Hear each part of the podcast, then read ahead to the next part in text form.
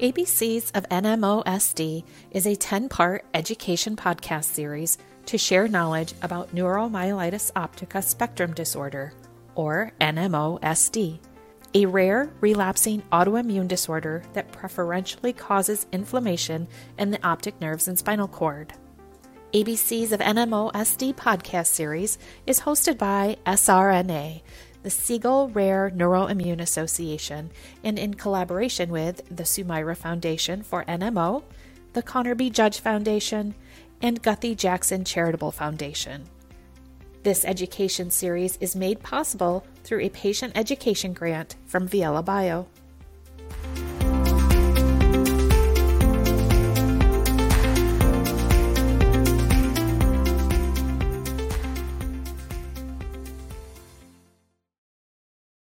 Hello and welcome to the ABCs of NMOSD podcast series. This podcast is about managing bladder dysfunction in NMOSD. My name is Gigi deFiebre from the Siegel Rare Neuroimmune Association. ABCs of NMOSD is made possible through a patient education grant from Viela Bio.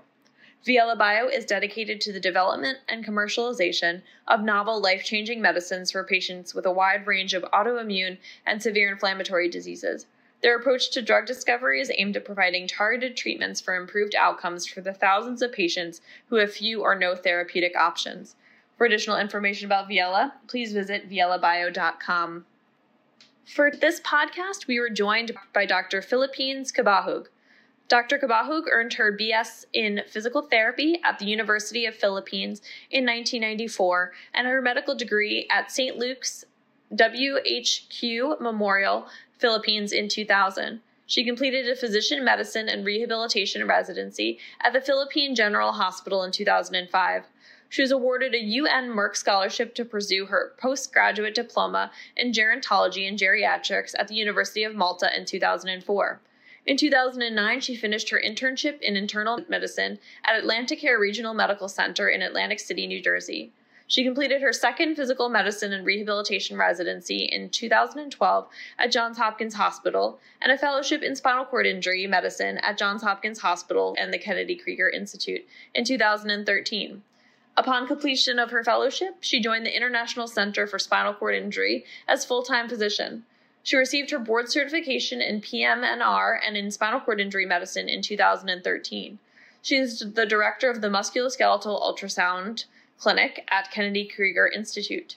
She runs two clinics at KKI a musculoskeletal diagnostic clinic and an ultrasound guided intrathecal pump access clinic. She's actively involved in the medical education as a faculty clinical instructor with the Department of Physical Medicine and Rehabilitation at the Johns Hopkins School of Medicine.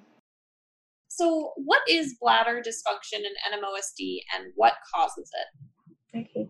So, whenever you have a lesion or a disease that can affect your brain or your spinal cord, it can potentially affect other functions in the body. And one of the functions is how you empty your bladder or how you control having urination.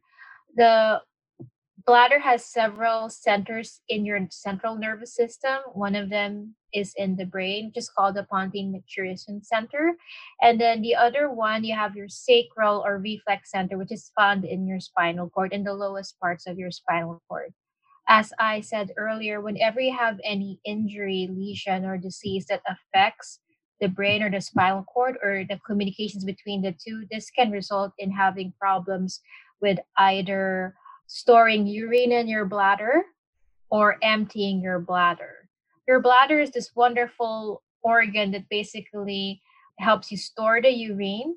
And then when it is time to empty, the bladder senses that it's full. There's information sent through the spinal cord to the brain and back to the bladder. And when you are in a socially acceptable situation, then you will empty your bladder. But whenever you have something like uh, uh neuromyelitis optica or NMO, that can potentially be affected. Okay, thank you so much for that. And if you could just talk a little bit about the treatments that are used for bladder dysfunction, maybe starting with the most common treatments and then moving into ones that are used after those common treatments. Yeah. So uh, the treatment for bladder dysfunction or neurogenic bladder is actually multimodal. It's a combination of common sense conservative management and medications. let's start with things that a patient or a family member can do. One of them is making sure you have adequate fluid intake. And you also have to ensure that if you have the capability, you go to the bathroom at regularly scheduled intervals and watch for your fluid intake.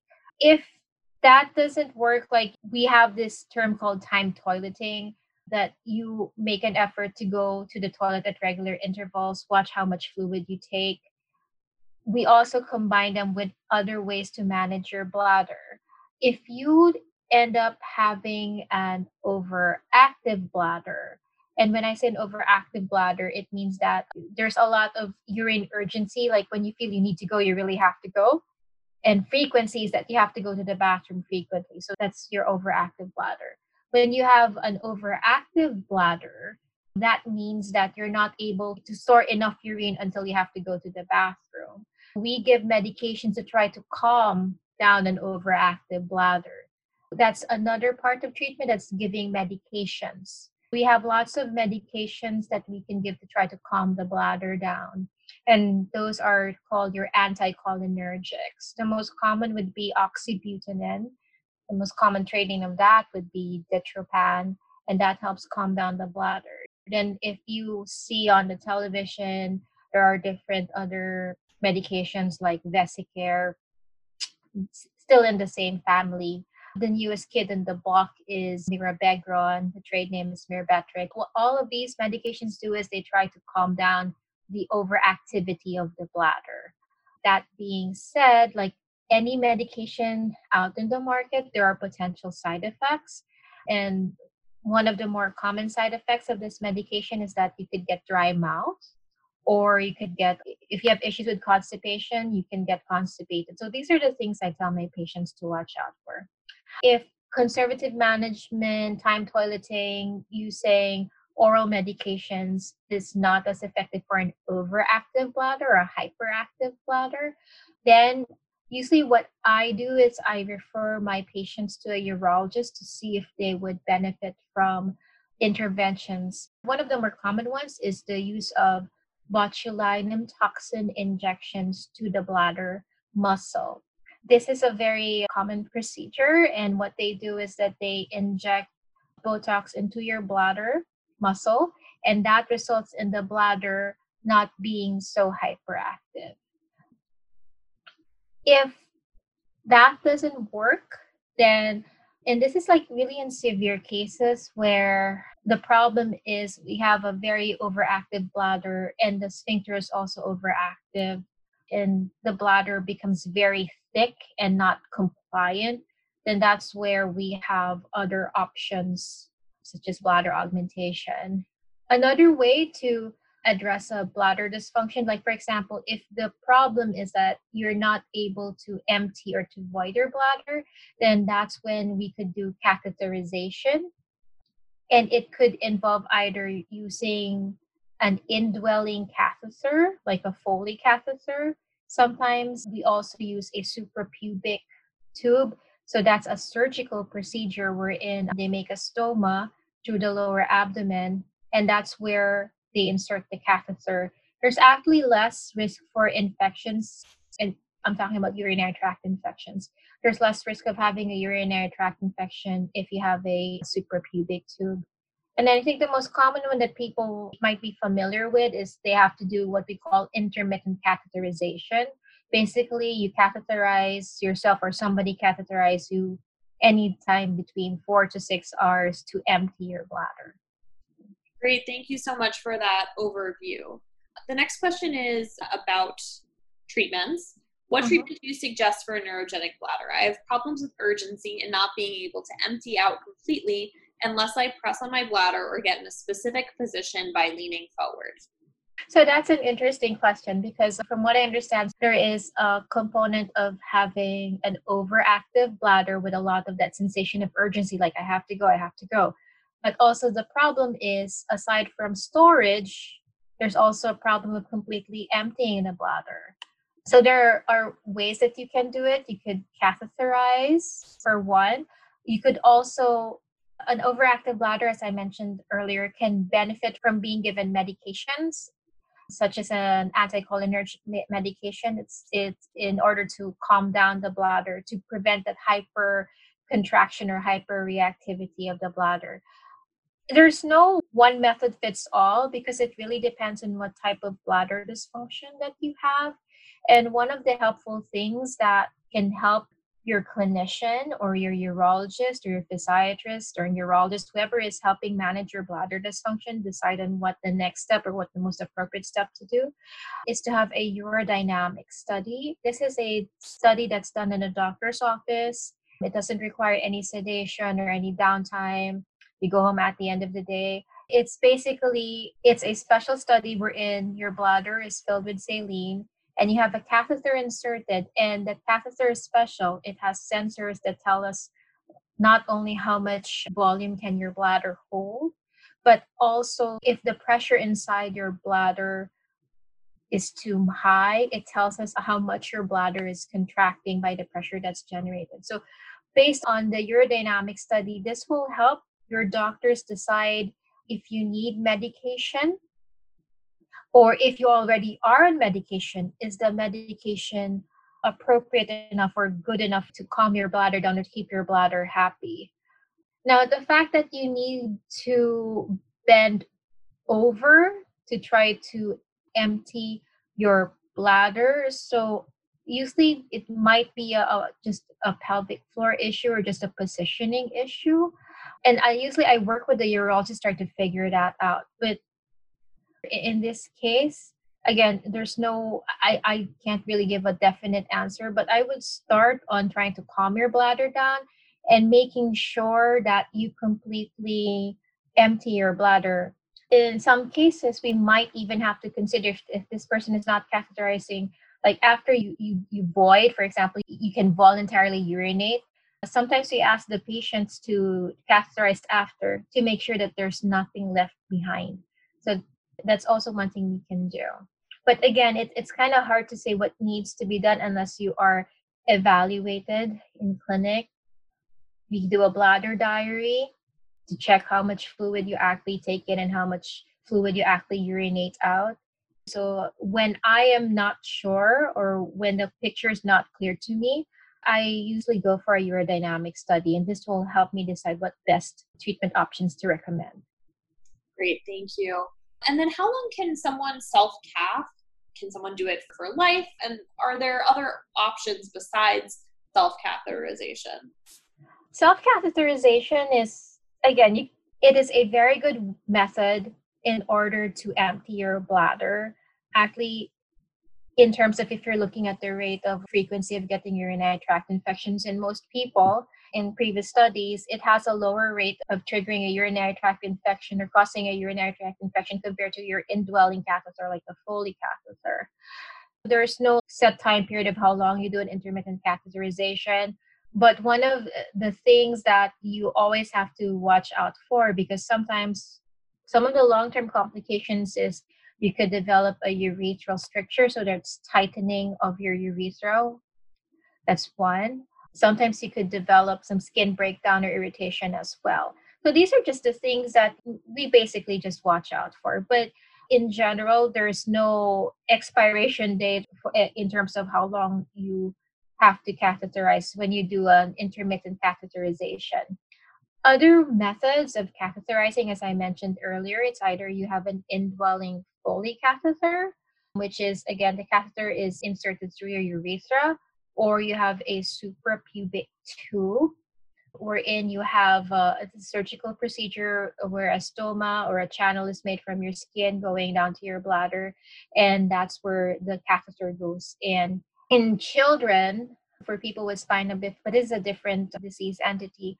There are other surgeries as well that we can do like a Mitrofanoff where it's kind of like a suprapubic tube but instead of in the lower abdomen they make the stoma or the hole through your belly button and they make a channel they get the the appendix but they make a channel so that that's it's a catheterizable channel through your belly button but i see this typically more in children with spina bifida thank you And then we have a question that this person doesn't have control of their bladder or bowel. They have a suprapubic catheter. Is there a chance that they could regain function of, them both? And then, relatedly, someone else asked if their spinal lesions are gone, can their bladder ever return to normal?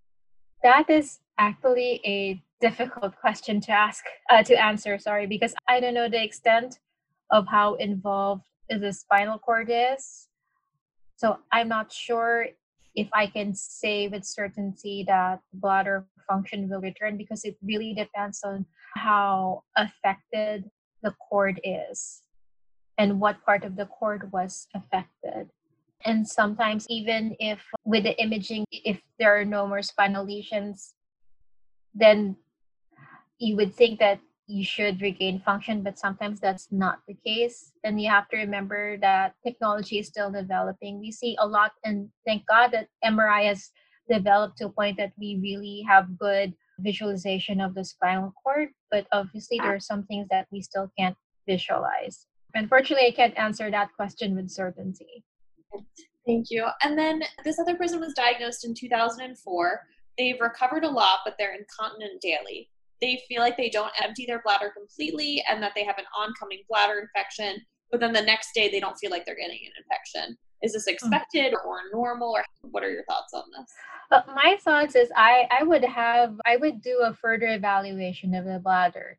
It seems this is classic overactive bladder where the bladder is overactive and feels irritated. And then you also have that component of incontinence this is the point where I would, you know, have the patient come in, I'll evaluate the patient. Most likely, I would order for a urodynamic study, which will give me information what the bladder is actually doing when there is urine in the bladder or when there's fluid in the bladder. And then we can decide whether or not it would be an item if this patient is on bladder medications. Do we need to, I don't know, do catheterization? Or if if based for example if the urodynamic study shows that the pressures that are generated by the bladder is so high that there is risk for hydronephrosis or reflux then that's when we, ha- we would have the discussion of other options such as botox injections for example. Okay.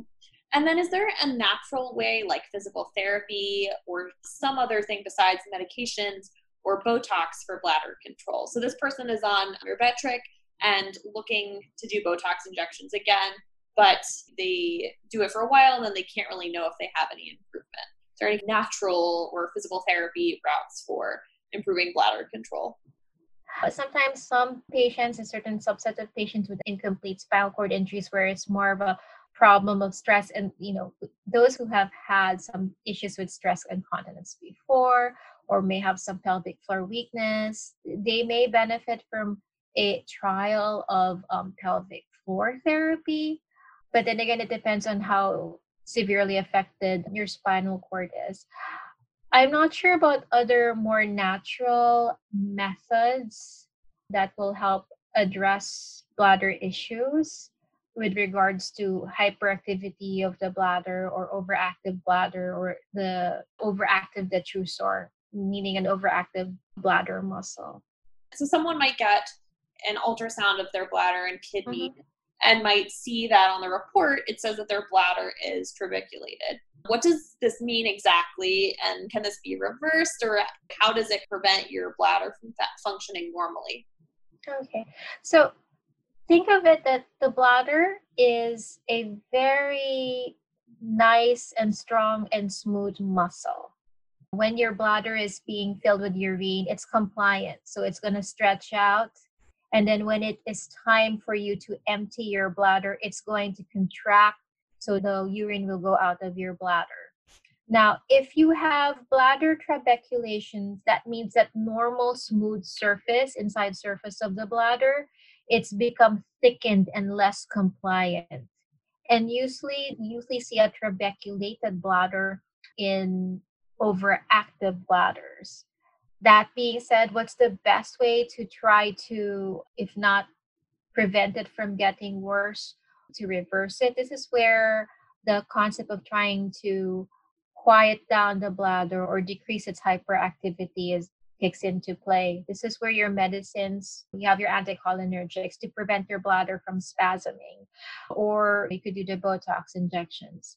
I always tell my patients think of the bladder as this nice balloon that is made out of really strong muscle. Like any muscle, if it is, if you really keep on working out the muscle, the muscle gets thick and big. The bladder is one muscle that you don't want to get thick or big or have trabeculations because if the bladder muscle is too thick, when it contracts, it generates a lot of pressure. And number two, if it's too thick, there is less space for you to hold the urine or to store the urine. When you do cystoscopy, that's when they have a camera and they look into your side your bladder. Instead of seeing that normal smooth surface of the bladder, they'll see it's kind of like crinkly. Those are the trabeculations. And then, what is the best way to avoid getting a UTI?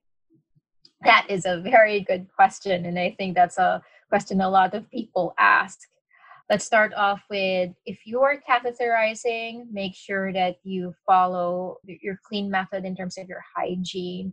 Make sure that you are adequately hydrated.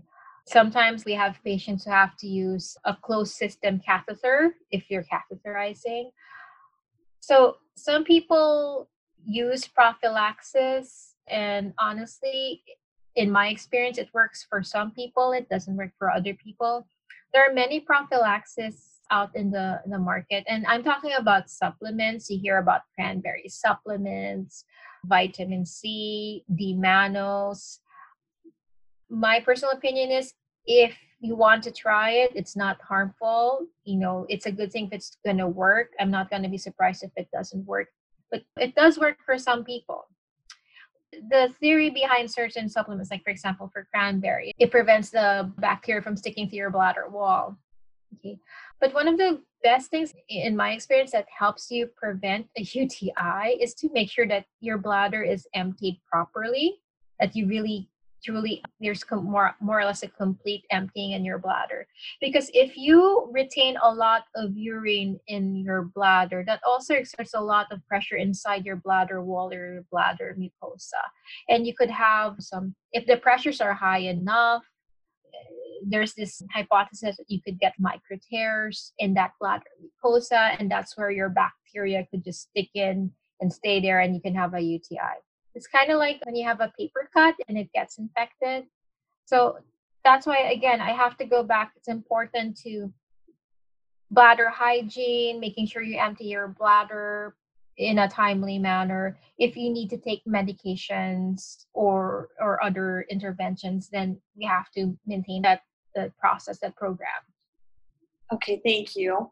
So, can you explain what bladder issues InterStim is used for and how it works? And what is the effect of InterStim on someone's ability to get an MRI? Okay.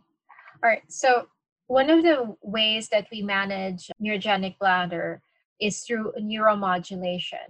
When you do neuromodulation, it's basically using electrical stimulus to modulate your sacral nerves. Your sacral nerves, particularly the S3 nerve, helps facilitate this the bladder contraction control emptying and that information is sent from your sacral nerves going up to your spinal cord up to the brain and down back again.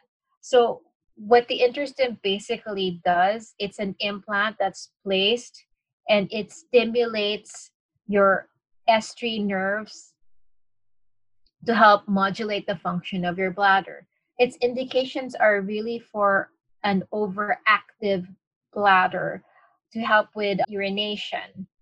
So, this is something that can be done in your doctor's office. And usually, before you, you have a definitive treatment with the InterStim, there is a one week period, roughly a one week period, where you have a trial of the InterStim to see if it does work for you. And if the effect is significant enough that you would want to have that implanted if if during that trial period it works really well then you, you go ahead with implantation of the InterStim the first model of the InterStim is not mri compatible but the later models i think there's one that's very small the micro that's mri compatible I think it was last year, there is actually a new kid on the block. And mind you, I do not have any financial ties to these companies. There's one called Axonics, which is also MRI compatible, like the latest iterations of the InterStim. And it's also small. So there's InterStim, then there's an InterStim 2, and then there's the micro InterStim, and then there's the Axonics. The later iterations of both of these brands are not only MRI compatible, but they are also rechargeable. The newer one, the newer kid on the block, Axonics, I think it has like a 15 year battery life, and you only have to recharge it once a month, roughly. So those are things that are done by urologists who are trained to do this, and it's something that I would refer my patients to. That being said, if my patients have the earlier versions of the InterStim, that's always been a concern because that is not MRI compatible. So in in a person with NMO or MS or TM, somebody who will need uh, repeat MRI in the future, that's going to be one of the major things that would make me hesitant to recommend this because we will need MRIs in the future. But again, as I said earlier, the later models are MRI compatible. Great, thank you so much. And then we did get a question that this person was 80 is 87, but they were diagnosed in 2002. They've been able to walk and be active since about six months after, but now they're experiencing problems with controlling urinating. Is it due to age or could it be related to their rare neuroimmune disorder? And how do you differentiate that in someone who might be getting older with one of these diagnoses? Again, that's an interesting question because, as much as possible, we do not want to blame age for everything. Though, understandably, for any human being, as we grow old, our functions slow down and are not as effective. So, in an older person, there is traditionally, we expect there's less control of the bladder. In females, we see more stress incontinence. In males, they, you know, their prostate gets bigger. So, that being said, if you've been living with a neurologic disease or a spinal cord disorder for a long time, you're not exempt from the effects of aging. And actually, the changes of an aging body might be even exacerbated by the fact that you are living with a pre-existing condition such as paralysis and previous bowel or bladder dysfunction. So it is a little bit hard, not really a little bit hard. It takes more of an effort to differentiate if what we're dealing is just because of old age or is it related to something that's ongoing with the bladder. So that being said, again, it all boils down to getting a good history and to evaluate and try to figure out is this change in this bladder dysfunction or worsening of your bladder incontinence?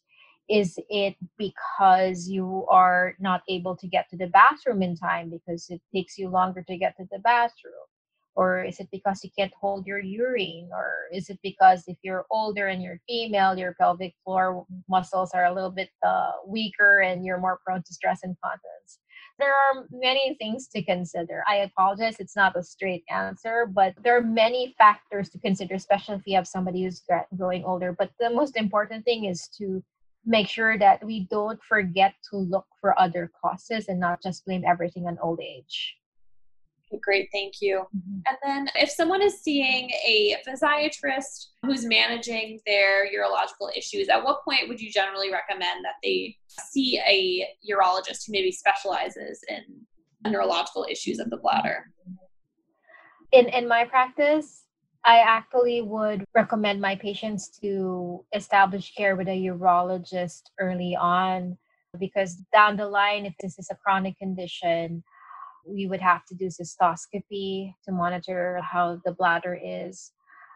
That being said, if you have a physiatrist who's initially managing the neurogenic bladder, usually we would refer our patients to a urologist if, for example, we've tried conservative management medications and we're still having problems with achieving bladder continence basically means that you're still having a lot of urgency or you're having frequent UTIs or you're always being incontinent, that's when I would refer a patient to a urologist.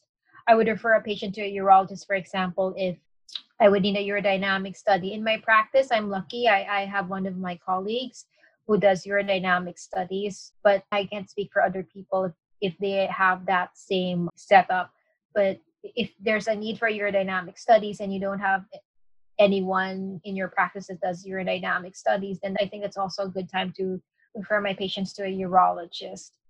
That being said, one of the challenges is finding a urologist who is comfortable with a neurogenic bladder that's related to spinal cord injury because NMO is a rare neurologic disorder. If you try to look for somebody who is an expert in bladders related to NMO, you will not see one outright.